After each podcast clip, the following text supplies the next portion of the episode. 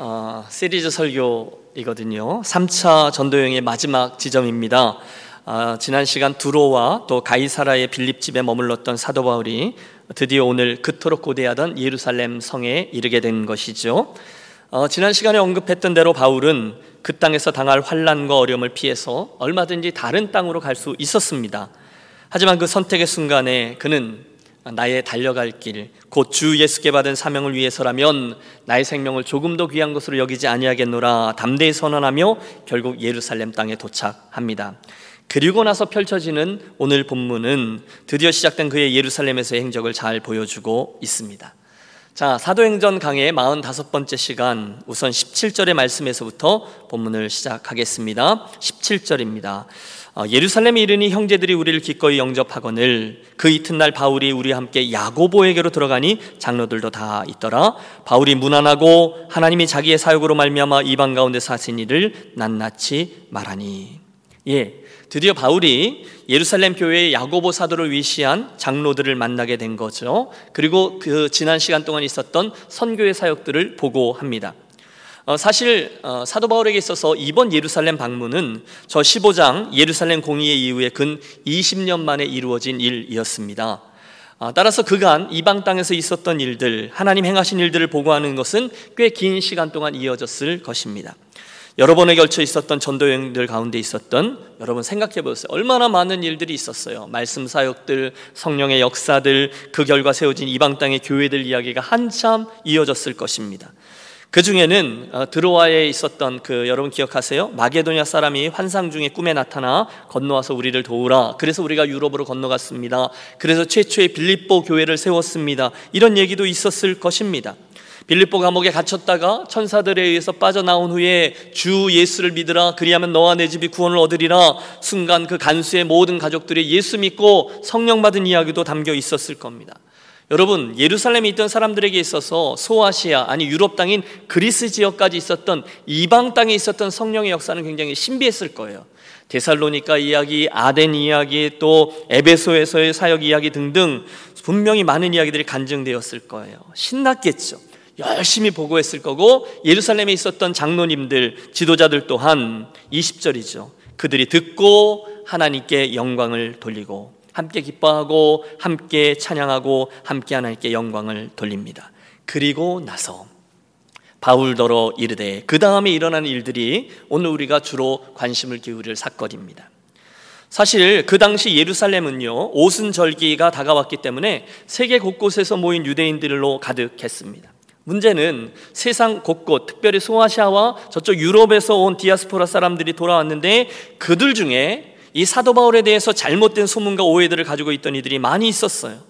그래서 원하든 원하지 않든 바울은 이 문제의 중심에 서야 했고 이후 성령님의 연출에 의해서 로마를 향하는 마지막 4차 여행을 시작하게 됩니다.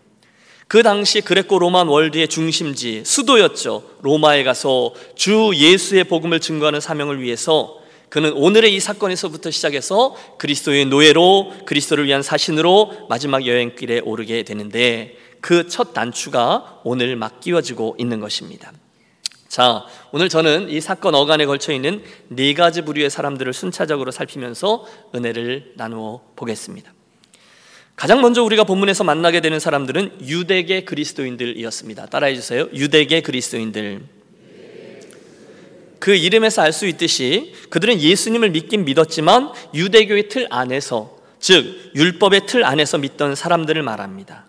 오늘 20절을 보면 예루살렘의 지도자들이죠. 그들이 듣고 하나님께 영광을 돌리며 바울더러 이르되 기쁨으로 선교 보고를 듣던 예루살렘 교회의 장로들, 지도자들이 바울에게 이제 뭔가를 조심스럽게 말하기 시작합니다. 형제여 그대도 보는 바에 유대인 중에 믿는 자 수만 명이 있으니 다 율법의 열성을 가진 자라. 그리고 나서 21절 22절을 함께 읽죠. 내가 이방에 있는 모든 유대인들을 가르치되 모세를 배반하고 아들들에게 할례를 행하지 말고 또 관습을 지키지 말라 한담을 그들이 들었도다. 그러면 어찌할꼬? 그들이 필연 그대가 온 것을 들으리니. 예 상황은 이렇습니다. 바울의 선교복을 한참 듣고 있던 예루살렘 교회 지도자들이 한편으로는 기뻤지만 한편으로는 좀 불편했습니다. 왜냐하면 지금 예루살렘 성내에 있었던 수만 명의 성도들이 대부분 유대인 출신, 유대교 출신의 성도들이었거든요. 근데 그들이 사도 바울을 별로 좋게 생각하지를 않는 거예요. 그들은 복음을 받은 후에도 여전히 율법을 지켜야 구원을 얻는다라고 생각했던 사람들이거든요. 여러분 생각해 보세요. 유대인들과 율법 준수는 늘 이렇게 묶여 있는 정체성입니다. 그래서 그들은 예수를 믿었지만 구원을 받았지만 여전히 할례도 받아야 되고 절기도 지켜야 되고 음식도 율법을 따라 먹어야 된다. 그래야 구원받을 수 있다라고 믿었어요. 그런데 헛소문이죠. 그런 이들에게 이 사도 바울이라는 자가 모세를 배반하고 율법을 지키지 말라라고 가르쳤다고 전해진 거예요. 잘못된 가짜 뉴스죠. 바울은 그동안 유대인들의 율법을 버리라라고 주장한 적이 한 번도 없습니다. 그가 큰 관심을 가진 것은 주로 이방인들의 구원 사건이잖아요. 그래서 그 이방인들에게 복음을 전할 때 유대인들이 가지고 있었던 율법과 할례를 따라함으로 구원에 이르는 것이 아니라 복음을 믿고 예수를 믿음으로 말미암아 구원에 이른다라고 그렇게 가르친 것뿐이었어요. 게다가 이 가르침은 저 뒤에 25절에 나오는 대로 이미 오래전에 여러분 사도행전 15장쯤에 있었던 예루살렘 공의회를 통해서 교회가 결정한 사항이에요. 여러분 기억하세요? 이방인들이 그리스도인이 될 때에 유대인들이 지키던 할례나 율법 이런 것을 지키기로 요구하지 않기로 했잖아요. 다만 유대인들이 지키는 것들 중에 네 가지 우상, 피, 목매어 죽인 것 그리고 음행만을 금하게 하자 교회 공동체가 그것도 이 예루살렘 공의회에서 결정된 사항입니다. 따라서 바울이 잘못한 것은 없습니다. 그러니까 이런 오해를 그냥 무시하고 나가도 충분히 될 만한 상황이었다는 거예요. 그런데 여러분, 그게 바울의 입장이었다면 지금 이 예루살렘 교회의 분위기는 좀 달랐다는 거죠. 그들은요, 뼛속까지 유대인이었어요. 율법, 관습, 절기 이 등등은 어릴 적부터 그들의 월드비를 형성하고 있던 그들의 아예 정체성과 밀접히 연관되어 있었어요. 그러니 그들을 이끌고 신앙생활을 하던 예루살렘 교회 지도자들은 교회의 분위기를 굉장히 조심했다는 거예요. 쉽지 않아요. 여러분 그들의 입장이 돼 보세요. 사도 바울이 열변을 토하며 성령께서 행하셨던 이 많은 이야기들을 전해 줄때 그들 또한 믿고 기뻐하지 않았겠어요? 그러나 동시에 이끌고 있었던 교회 성도들도 고려해야 했다는 거죠. 그래서 타협 방안을 냅니다. 우리 그런 생각을 가지고 있는 이들의 오해를 좀 풀어봅시다. 그래서 23절에 사도 바울이 이렇게 제안하죠. 우리가 말하는 이대로 하라. 서원한 네 사람이 우리에게 있으니 그들을 데리고 함께 결례를 행하고 그들을 위하여 비용을 내서 머리를 깎게 하라. 그러면 모든 사람이 그대에 대해 들은 것이 사실이 아니고 그대도 율법을 지켜 행하는 줄로 알 것이라.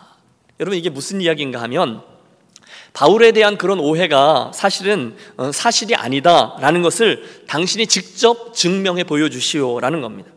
마침 그들 공동체에 서운한 네 명의 사람들이 있었는데 사도 바울에게 부탁하는 거죠. 이 네 명과 함께 유대인의 전통에 따른 서원 결례 의식에 동참하고 그 의식에 드는 경비를 다 당신이 좀 내면 그들의 머리까지 깎을 수 있도록 도우면 어떻겠습니까? 이런 제안이에요. 만약에 그렇게 하면 수많은 유대인들이 어 사도 바울이 율법을 안 지킨다 그랬는데 그게 아니네 이렇게 생각할 게 아니냐는 거죠. 여러분 이해가 되시죠? 저만 너무 열심히 달려온 것 같은데 여러분 이해가 되시죠? 그렇게 해서 율법을 지키는 걸 보여주자는 거예요. 그런데 여러분 사실 이게 기가 막힌 이야기 아닙니까? 사도 바울의 입장에서는 자기가 안 그랬거든요. 자기들끼리 그렇게 생각하고 소문내고 하다가 이제는 나보러 문제를 해결하라고 그들의 비위를 맞추라는 거예요. 보통 사람 같은 기분 나쁘지 않겠어요? 저 같아도 아니 내가 뭘 그렇게 잘못했다고 나한테 그러냐고 안 합니다. 마음대로 생각하라 그래요. 그동안 내가 얼마나 예수님 위해서 수고했고 고생했고 고난을 감내하면서 여기까지 왔는데 그렇게 오해하고 비난하고 저 상처받았습니다. 이럴 수도 있었어요. 그런데 여러분 바울이 누굽니까? 그는 예수님 때문에 날마다 자기 자신을 십자가에 못 박는 사람이었죠. 순종합니다. 26절에 보면 그대로 해요. 바울이 이 사람들을 데리고 이튿날 그들과 함께 결례를 행하고 성전에 들어가서 각 사람을 위하여 제사 드릴 때까지 결례 기간이 만기된 것을 신고하니라. 유대인들의 전통과 율법에 따라서 그 의식에 겸손히 참여했다는 거예요. 여러분, 저와 여러분이 지금 이 첫 번째 스토리에서 굉장히 많은 아주 중요한 것을 배우게 됩니다. 그것은 바로 지혜입니다. 뭐라고요? 지혜예요. 물론 바울이 그 사람들이 무서워서 순종한 건 아니었을 거예요. 그는 이미 예루살렘에 와서 결박과 환란을 당하게 될 것을 알았거든요.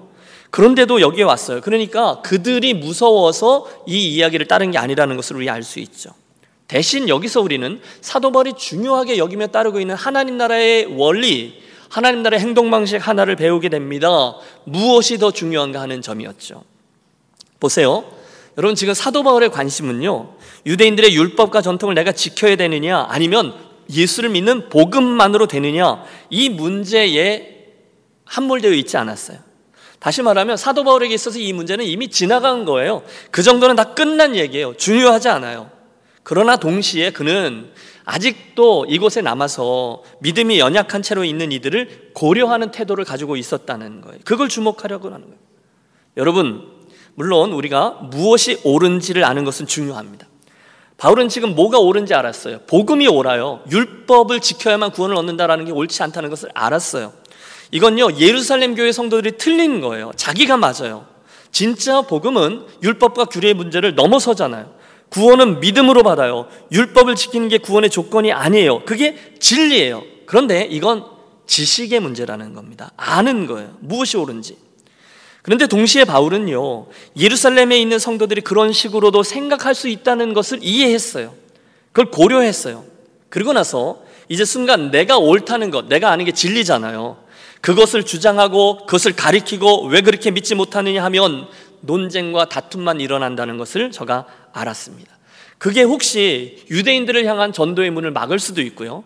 그게 혹시 예루살렘 교회와 이방인 교회를 갈등하게 만들 수 있는 단초를 제공한다는 것도 알고 있었습니다. 그래서 그는 에이 뭐 이 상황에서 그래서 예수 그리스도와 그분의 몸된 교회를 위해서 자기의 자존심을 좀 내려놓기로 했습니다. 자기가 자존심 구겨지는 것은 별 문제가 되지 않았다는 거예요. 훗날 바울이 로마서를 쓰잖아요. 이 로마서가 로마에 있는 성도들에게 쓴 편지거든요. 거기 14장과 15장에 보면 동일한 원리가 기록되어져 있음을 봅니다. 그 로마 교회에도 유대인 출신 그리스도인들과 이방인 출신 그리스도인들이 섞여 있기 때문에 사람들이 생각이 좀 달랐다는 거예요. 믿음이 강한 자와 믿음이 연약한 자라는 표현을 사도 바울이 썼는데요. 어떤 이들은 율법에서 자유해서 고기도 먹을 수 있고요. 날도 별로 중요하게 여기지 않고 절기도 뛰어넘을 수가 있었어요. 그런데 어떤 이들은 여전히 율법에 멍에 매여서 고기 먹는 일에 대해서 자유하지 못했어요. 절기를 지키는 일에 대해서 눌려 있었어요. 그때 사도 바울의 권면이에요. 강한 자는 연약한 자들을 흉보고 비난하고 뭐라 그러지 말고 오히려 강한 자들이 연약한 자들을 고려하며 그들을 품어내라. 그들의 약점까지도 담당하라. 이렇게 권합니다. 여러분 이게 사도 바울 선택과 행동의 원리죠. 그리고 저는 그것이 바로 지혜라고 믿습니다. 그래서 사도 바울에게 있어서요. 그날 오기 직전에도 겐그레아라는 곳에서 머리를 깎고 서원했거든요. 유대인식입니다. 그러면 일도 아니었어요. 오늘 이곳에서 예루살렘 성전의 그 결례 의식에 참여하는 것 일도 아니었습니다. 그는 예수 그리스도와 그분의 교회를 위해서라면 그 정도는 다 할 수 있었어요. 복음을 위해서라면, 복음의 진보를 위해서라면 나머지 것들은 얼마든지 양보할 수가 있었다는 거예요. 자, 제가 드리는 말씀은 여기서부터입니다. 저와 여러분도 예수 그리스도의 교회와 또 그분의 복음의 진보를 위해서라면 좀 더 큰 일을 위해서라면 덜 중요한 것들은 조금씩 양보할 수 있는 성도들이 되시기를 권합니다. 여러분, 그게 지혜예요.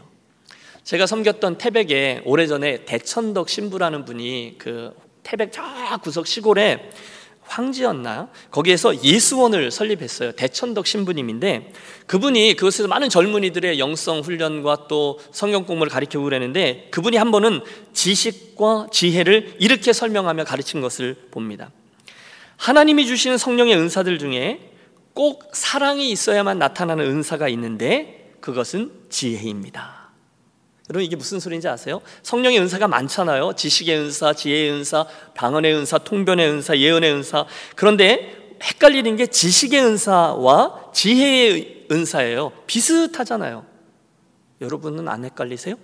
지식의 은사도 뭐 아는 것 같고 지혜의 은사도 뭐 아는 것 같은데 이 둘 사이의 차이는 무엇 때문이라고요? 사랑이 있느냐 없느냐의 차이라는 거예요. 지식도 분명히 은사입니다. 뭐가 옳은지를 아는 것, 진리잖아요. 그것은 은사예요. 그런데 여기에 사랑이 빠지면 건조해져요. 반드시 다투곤 하죠. 누가 옳으냐? 누구 의견이 맞느냐? 여러분 이건 지식의 문제입니다. 그런데 우리 경험해 봤어요. 그걸 가지고 계속 주장하다 보면 반드시 싸움이 생겨요. 신비하게도 거기에 사랑이 더해지면요. 꼭 하나가 되어집니다. 이게 지혜입니다. 사랑하는 유년 가족 여러분, 지식의 은사를 구하시는 여러분들이 되시기를 바랍니다. 그러나 거기에 사랑을 더하여 지혜의 은사까지 구하십시오. 사랑하면요, 나머지는 별 문제가 안 된다니까요.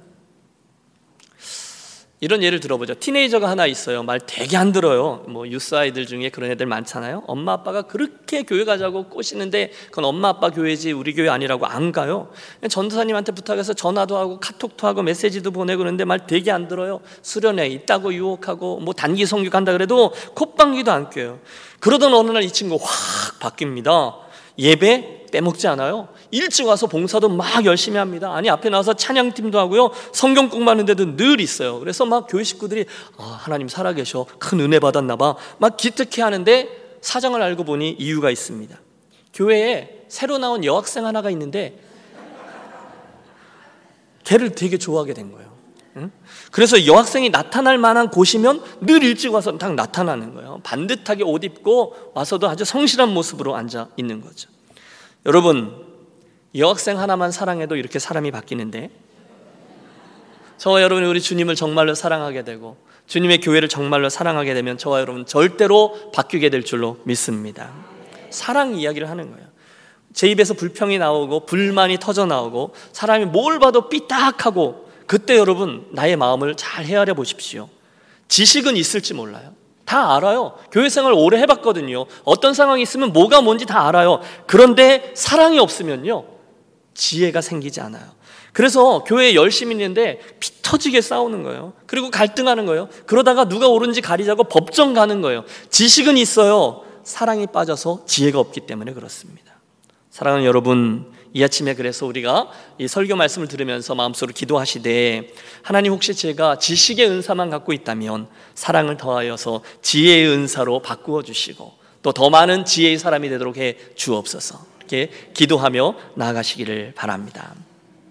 이게 굉장히 중요한 게 요한계시록 2장인가요? 예수님께서 일곱 교회 이야기 해주시잖아요. 그 중에 에베소 교회 이야기가 나와요. 굉장히 칭찬하시죠. 너희가 진리를 알고 니골라당의 행위에서 이것을 지켜내고 또 불법을 다 이렇게 다 밝혀주고 어, 고난을 잘 감냈고 너무너무 잘했다. 그러니 그 에베소 사람들이 입이 찢어지지 않겠어요? 그런데 곧 주님은 이렇게 말씀합니다. 그런데 너에게 한 가지 책망할 것이 있으니 너희의 처음 사랑을 버렸노라. 그리고 책망하세요.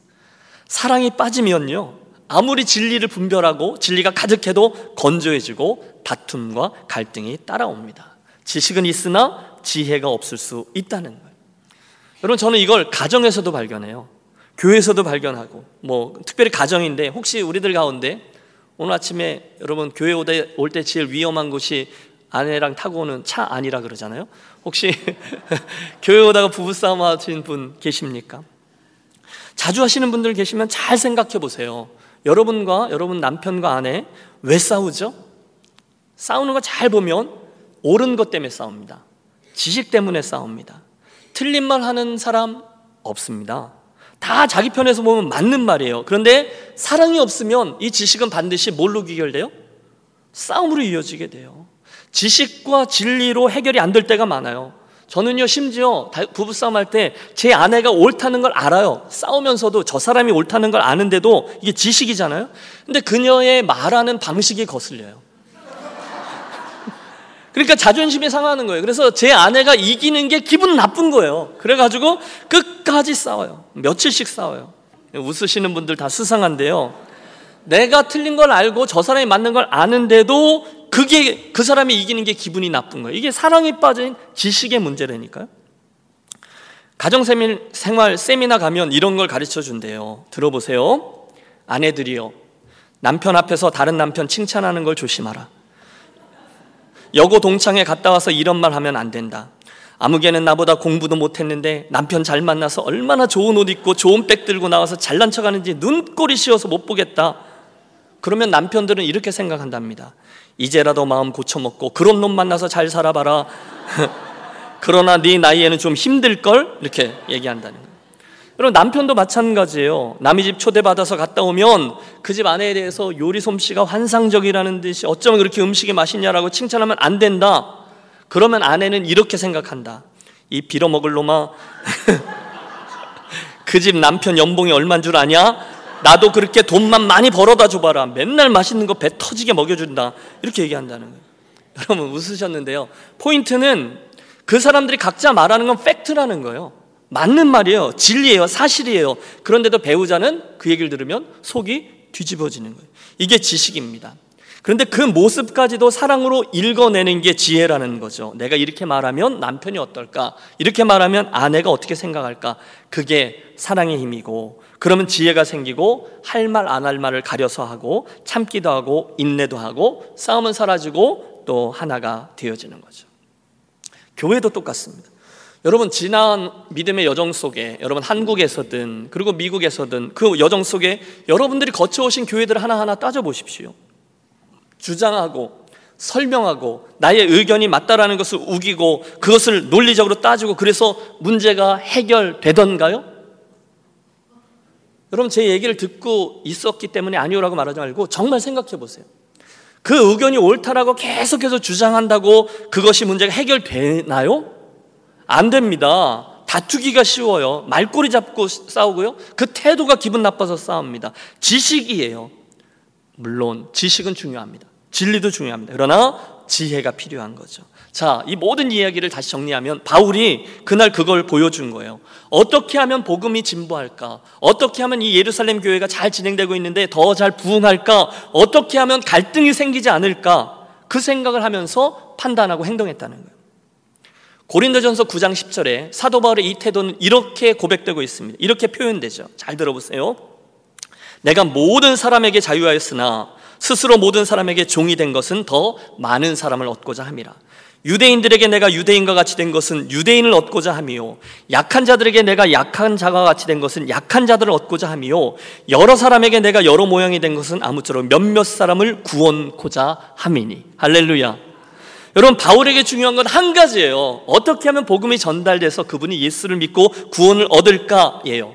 그러므로 지금 이 상황에서 야 사도 바울 실망했어 사람이 어쩌면 그렇게 줏대가 없이 이랬다 저랬다. 여러분 비난하지 마십시오 그 정도로 이 바울에게는요 서로의 다름을 받아내고 교회 공동체성을 지켜내고 복음의 진보가 일어나게 되는 일이 훨씬 더 중요했어요. 자기 자존심 좀 상하는 거 아무 일도 되지 않아요. 내가 옳다 그러다 그게 드러나는 거 그것 하지 않아요. 더 중요한 싸움을 한다는 거예요. 이게 하나님이 주신 지혜라는 것입니다. 여러분 초대교회에서 일꾼을 세울 때 예루살렘 교회에서 일꾼을 세울 때 그 카테고리가 뭐죠? 두 가지 조건이었어요. 성령과 지혜가 충만한 사람이었어요. 그래서 일곱 집사를 세웠거든요. 여러분, 왜 지혜가 들어가는지 이제 이해가 되셨죠? 성령과 진리가, 지식이 뛰어난 사람만 있으면 반드시 갈등이 있어요. 그러나 사랑이 담겨서 지혜가 뛰어난 사람이 교회의 리더 그리고 지도자가 되어져야 된다는 거죠. 축복합니다. 오늘 예루살렘에서 바울의 첫 번째 처신을 통해서 배우는 것은 지식과 지혜의 차이였습니다. 혹시 여러분 아는 것은 많았는데 혹시 우리가 하나가 되는 일이 부족했다면 나에게 사랑이 부족했구나를 깨닫는 아침이 되시길 바라고요. 이 말씀 듣는 중에 주여 저에게 가장 큰 은사인 사랑을 더 부어 주셔서 지혜롭게 주님과 교회를 섬기는 종이 되게 하옵소서 기도해 주시기를 바랍니다. 자, 말씀드린 지혜로 바울과 예루살렘 교회 성도들이 첫 번째 문제를 해결했습니다. 잘 넘어가는 것 같았어요. 근데 갑자기 전혀 예상치 못했던 일 한 가지가 또 일어나죠. 이번에는 두 번째 부류의 사람들인데 믿지 않는 유대인들이에요. 늘 복음을 반대하던 무리들이 갑자기 등장합니다. 우리 함께 27절부터의 말씀을 보시겠습니다. 그 이래가 거의 참에 아시아로부터 온 유대인들이 성전에서 바울을 보고 모든 무리를 충동하여 그를 붙들고 외치되 이스라엘 사람들아 도우라. 이 사람은 각처에서 우리를 백성과 율법과 이곳을 비방하여 모든 사람을 가르치는 그 자인데 또 헬라인을 데리고 성전에 들어와서 이 거룩한 곳을 더럽혔다 하니. 우리가 보는 두 번째 부류의 사람들은 전형적인 유대인들입니다. 전혀 예수를 믿지 않던 유대인들을. 저, 그들은 그 당시 전 세계의 디아스포라로 흩어져 살고 있었는데 오순절 이 절기를 지키기 위해서 예루살렘에 왔다가 갑자기 사도 바울을 보는 거예요. 어, 저 사람 작년에 우리 동네에 와서 예수를 메시아라고 말하고 다니던 그 흉악자가 아니냐? 바울이다 하는 그 랍비 아니야? 맞아, 맞아. 그 사람이야. 잡자, 잡자. 그래서 유대인들이 갑자기 확 사도 바울을 사로잡은 겁니다. 여러분, 우리는 이미 2차, 3차 전도 여행 속에서 어떻게 해서든지 사도 바울의 사역을 회방하고 복음을 막던 그를 없애려고 했던 유대인들을 많이 만났습니다. 그들이 예루살렘의 절기를 지키러 왔다가 예루살렘 성전에서 바울을 맞닥뜨린 거예요. 순발력을 발휘해서 바울을 잡아 죽이기 위해서 이 사람 저 사람 막 대중들을 선동하기 시작합니다. 여러분 말도 너무 잘해요.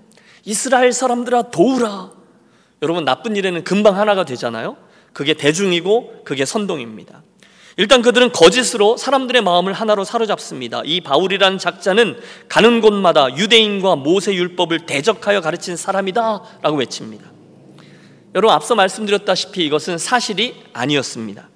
바울은 그런 적이 없어요. 하지만 여러분 분위기가 그러면 소용없잖아요.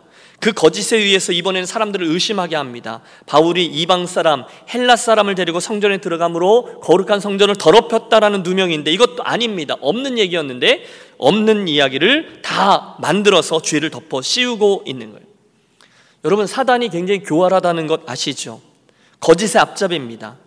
어떤 어, 교회 목사님이 큰 어려움을 당하시다가 결국은 교회를 위해서 교회를 사임하셨어요. 어, 그 이유인즉슨 목사님이 담배를 피우셨다는 거예요.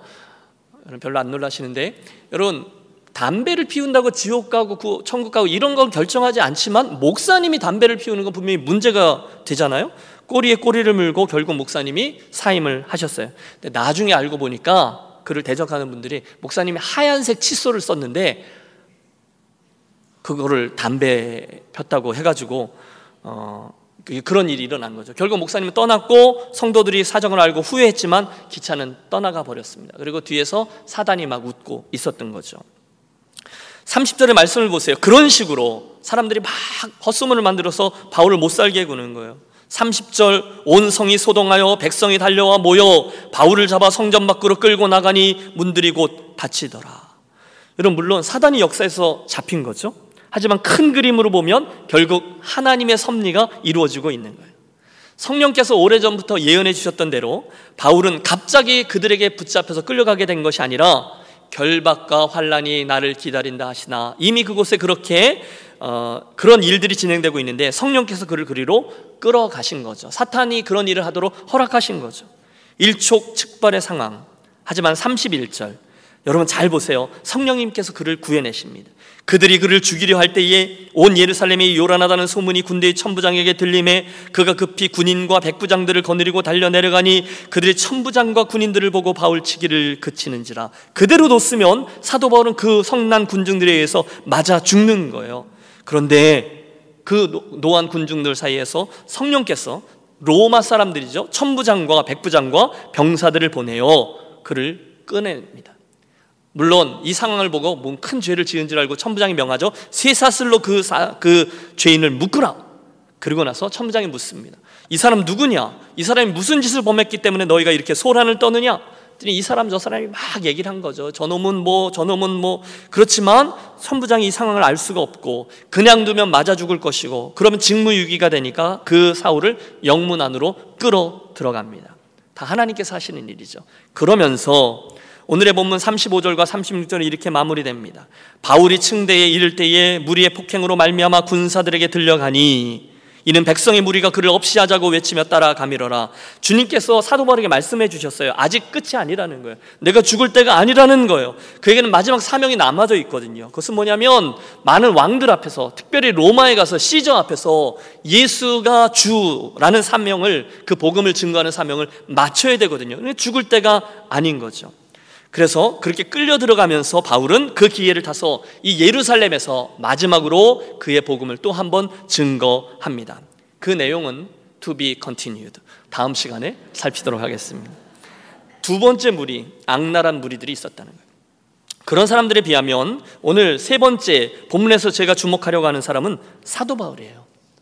여러분, 이 혼동스러운 상황 중에서도 사도 바울은 변함없이 그 길을 걷습니다. 외롭습니다. 괴롭습니다. 오해받습니다. 하지만 그는 이미 그 길을 선택했어요. 그리고 묵묵히 그 사명자의 길을 걸어가요. 그래서 저는 사도 바울을 보면서 별명을 하나 붙여주고 싶어요. 그것은 길이 결정된 사람이라는 별명입니다. 한번 해보시죠. 길이 결정된 사람. 여러분 사도 바울은요, 달려갈 길이 이미 결정되어 있었어요. 그리고 길이 결정되어 있는 사람에게는 죽음이 두렵지 않습니다. 지금 이 상황을 보세요. 사도 바울은 전혀 이 상황에 끌려가지 않아요. 오히려 묵묵히 자기의 길을 걷습니다. 어떤 상황에서도 여러분 별 일이 많아요. 하나님이냐 사람이냐. 그런데 그 상황에서 늘 하나님과 그분의 시선을 먼저 바라고 선택합니다. 그분만을 두려워합니다. 그 길만을 정도로 여깁니다.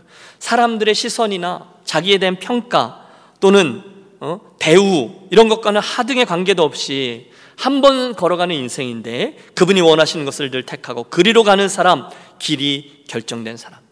여러분 이 길이 결정된 사람 오늘 본문을 보면요 수없이 많은 특징들이 드러납니다. 그 사람은요 성공도 괜찮습니다. 그 사람은 실패도 괜찮습니다.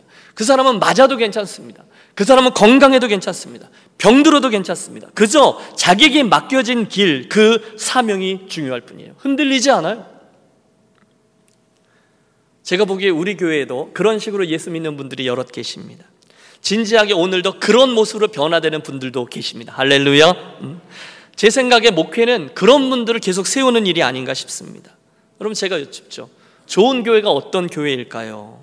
오늘 본문에 의하면 그렇듯 예수님의 눈에 합한 그 길을 이미 결정되어서 내가 그 길을 선택하리라. 그리로 걸어가는 사람들이 많아지는 교회죠. 그들은 별일들이 있어도 호들갑 떨지 않습니다. 이 사람이 뭐라 그래도 저 사람이 뭐라 그래도 진리를 알고 진리를 붙잡기 때문에 의연하게 그 길을 갑니다. 성숙한 사람이에요. 흔들리지 않아요. 하나님이냐 바알이냐 선택의 순간에 고민하지 않아요. 눈앞에 이익이냐 아니면 그리스도인의 양심이냐 갈등하지 않아요. 사람들이 나를 좋아해 주느냐 아니면 인기가 없느냐 상관하지 않아요. 단 한 가지 하나님이 지금 나를 어떻게 보시는가 그것만이 문제인 거죠. 하나님 제일주의의 삶. 여러분 말은 쉽지만 정말로 이렇게 사는 것은 쉽지 않습니다. 예수 그리스도가 주인이고 나는 아니다라는 것을 인정하는 삶. 주님의 몸된 교회 공동체의 덕을 나의 자존심보다 나의 평판보다 우선시하는 사람. 사랑하는 여러분, 저와 여러분이 바로 그런 사도 바울의 길이 결정된 사람의 길을 걷는 후예들이 되시기를 축복합니다. 사도 바울이 지난 시간에 그렇게 고백했잖아요.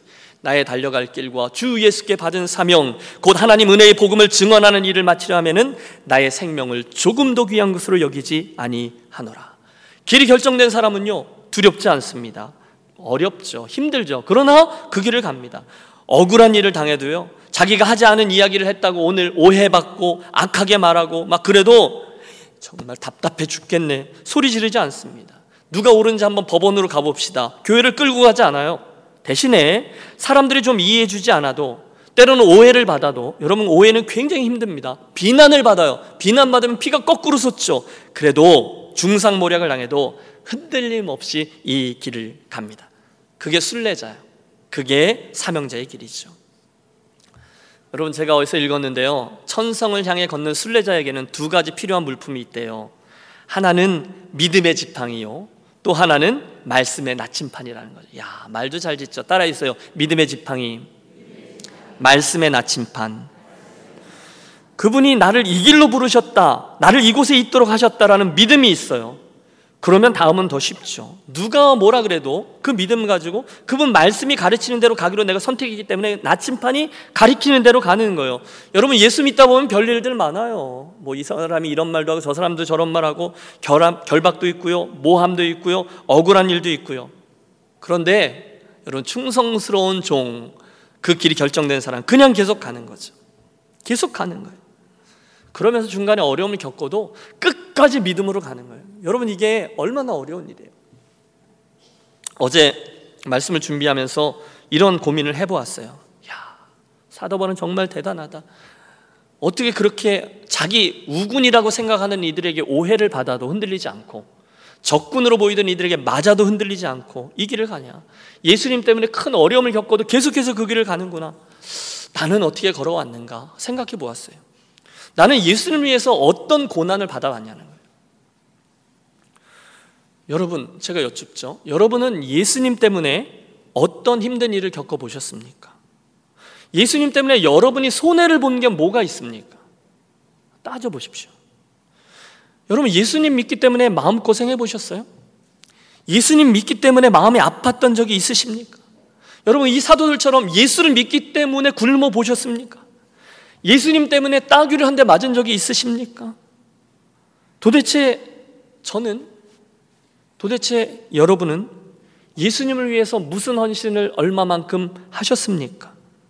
여러분 한번 따져보십시오. 그분이 나를 위해서 행해 주신 모든 일들, 생명까지도 십자가에서 못 박혀 죽으시면서 다 내어 주셨는데 혹시 나는 별것 아닌 것 마음 좀 써준 것 같고 그분을 위해서 나 혼자 헌신을 다 한 것처럼 그렇게 혼자서 생색내고 있지는 않습니까? 도대체 내가 예수를 믿기 때문에 예수 믿고서 손해본 게 얼마나 있냐는 거예요. 혹시 내가 드린 그 작은 헌신 가지고 막 자아도취에 빠져서 나만큼만 예수님을 사랑하라 그래. 나처럼만 예수 믿으라 그래. 그렇게 걸어가고 계신 분은 아니 계십니까? 유명한 분이죠. 리처드 범브란트라는 목사님이 계세요. 1948년 루마니아의 경찰에 잡혀서 20년을 감옥에 갇혀 있게 됐어요. 여러분 20일이 아니에요. 두 달이 아니에요. 2년이 아니에요. 20년을 공산당에게 의해서 예수 믿는다는 것 때문에 감옥에 갇혔어요. 예수 믿지 않겠다. 입으로만 말하고 마음으로 믿으면 되지. 그 말 한마디만 하면 되는데 그 신앙을 지키기 위해서 끔찍한 고문과 핍박을 받습니다. 여러분 공산당이 얼마나 악랄했는지 그가 옥에 갇힌 지 여러 해 동안 면회조차 허락되지 않습니다. 한 번은 가족 면회를 허락할 때니 집에다가 엽서를 보내라는 방송이 흘러나옵니다. 그래서 혹시나 하는 마음으로 집에다 엽서를 쓴 거예요. 이날 가족 면회가 허락된다고 하니 아이들과 당신 꼭 와주십시오. 그리고 나서 그날 아침 얼마나 며칠 전부터 마음이 설렜겠어요. 면회가 온다고 하는 그날 가장 깔끔한 옷으로 갈아입고 면도도 하고 마음이 들떠 있지만 아무도 그에게 면회를 오지 않습니다. 사실은 자기가 보낸 엽서가 아내에게 전달되지도 못한 것이지만 그 사실조차 몰랐습니다. 그리고 그가 혼자 남아있는 동안에 다른 죄수들, 동료들은 다 풀려나가서 면회하는데 혼자 남아있는 그에게 방송에서 계속 아무도 너를 사랑하지 않아. 아무도 너를 사랑하지 않아. 이제는 아무도 너를 사랑하지 않아. 라는 음성이 계속 흘러나옵니다. 끝내 참고 있던 그 울음을 터뜨리죠. 몇 년 동안 아내와 아이들을 한 번도 보지 못했는데 이날은 혹시 만날 수 있을지도 모른다. 아이처럼 들떴는데 아무도 나를 찾아오지 않다니 그들은 더 이상 내게 관심이 없는 것인가? 다음 날 동료들이 너도 나도 아내를 만났던 이야기, 자녀들을 만났던 이야기를 하면서 은근히 목사인 자신을 신앙을 지키기 위한 자신을 비웃습니다. 그때 방송이 또 흘러나와요. 하나님은 죽었다. 하나님은 없다. 그때 그분은 자기도 모르는 사이에 여러분 이게 혼동이 온 거죠. 서서히 그 방송의 말이 믿어지기 시작하더라는 거예요. 고개를 얼른 흔들죠. 내가 어떻게 믿음을 지켜왔는데 하나님 나를 도와주옵소서. 결국 정신을 차리고 끝까지 믿음을 지켜냈습니다. 20년. 여러분 이게 길이 결정된 이의 삶인 것이죠. 물론 저와 여러분들 가운데 이 미국 땅에서 그 리차드 목사님처럼 어려움을 겪을 분은 없을 겁니다. 하지만 좀 성격은 다르지만 믿음의 이기를 흔드는 여러 가지 일들은 있을 수 있죠. 그때 사랑하는 여러분 길이 결정된 사람으로 걸어가는 저와 여러분이 되시기를 권합니다. 아무리 그래도 그 길은 쉽지 않았어요. 그래서 네 번째 부류의 사람이 오늘 본문 15절부터 나오죠. 이 여러 날 후에 여장을 꾸려 예루살렘으로 올라갈 새 가이사라의 몇 제자가 함께 가며 한 오랜 제자 구브로 사람 나손을 데리고 가니 이는 우리가 그의 집에 유하려 함이라. 여러분 저 앞에 가이사라에서요 사도 바울의 이 나의 달려갈 길에 대한 그 각오 일사각오를 듣는 저들이 사도 바울의 마음이 그렇게 결정됐다는 것을 알고 주의 뜻대로 이루어지리이다. 예, 알겠습니다. 바울 선생님. 그러면 열심히 잘 가십시오. 안정히 가세요. 하지 않았다는 거예요. 그리들은 그 외로움의 길을 함께 동역자로 걸어가 줍니다. 바울이 혼자 예루살렘에 걸어가지 않게 해요. 함께 걸어간다는 거예요. 여러분 말씀을 전할 때 심령들이 거꾸로질 때도 그들은 거기 있었고요. 오늘처럼 견딜 수 없을 만큼 힘든 고난의 길에도 함께 가주었어요. 충성스러운 동역자들 네 번째 부류의 사람이라는 것이죠. 비단 그들만이 아니었죠. 그들이 예루살렘에 이르렀을 때 그 사도 바울을 맞아준 지도자가 야고보 사도였어요. 사실 야고보는 예수님 육신의 동생인 요셉의 아들이었죠. 그리고 처음에는 예수를 메시아로 인정하지 않았어요. 제가 말씀을 잘못 드렸나요? 예수님의 형제 야고보였다는 거예요. 그런데 십자가 부활의 사건과 성령 강림 사건을 거치면서 그 야고보도 든든한 믿음의 사람이 된 거죠. 교회 일꾼이 된 거죠. 그 사람이 나중에 신약 성경 중에 야고보서를 기록합니다. 사도행전 15장에서 저 유명한 예루살렘 공의회가 진행될 때 의장의 역할을 감당했습니다. 결국 사도 바울은 그의 섬김을 본받은 후에 갈라디아서 2장 12절에서 그에 대해서 예루살렘 교회의 기둥이라고 불렀습니다. 여러분 얼마나 멋진 기회인지 몰라요. 예루살렘 교회 기둥 야고보, 유니온 교회 기둥 아무개, 아니 하늘나라의 기둥 누구 누구. 여러분 저와 여러분이 그런 충성스러운 동역자들이 되어지시기를 축원합니다. 결론입니다. 여러분 오늘 이야기를 통해서 제가 여러분과 꼭 기억하고자 하는 것은 이것입니다. 저와 여러분이 예수 믿으면서 인생길을 가고 있어요. 여러분 예수 얼마 믿으셨어요? 나는 한 30년 믿었습니다. 난 10년 믿었습니다. 얼만큼 믿으실 거예요? 모르겠어요. 각자 달려갈 길이 있는데 여러분 별일들이 많을 거예요. 오늘처럼 오해받기도 하고 또 빈정되기도 하고 육체를 자랑하는 이들이 비난하기도 할 겁니다. 박해, 중상모략, 비방까지 당할 수도 있습니다만 우리 주님이 그러했듯이 오늘의 사도 바울이 그러했듯이 침묵하며 묵묵히 맡겨진 이 믿음의 길을 걸어가는 저와 여러분이 되시기를 권합니다. 길이 결정된 사람들 흔들리지 않아요. 좌절하지 않아요. 믿음의 지팡이 그리고 어, 말씀의 나침판 그것 가지고 천성을 향해 걸어가죠.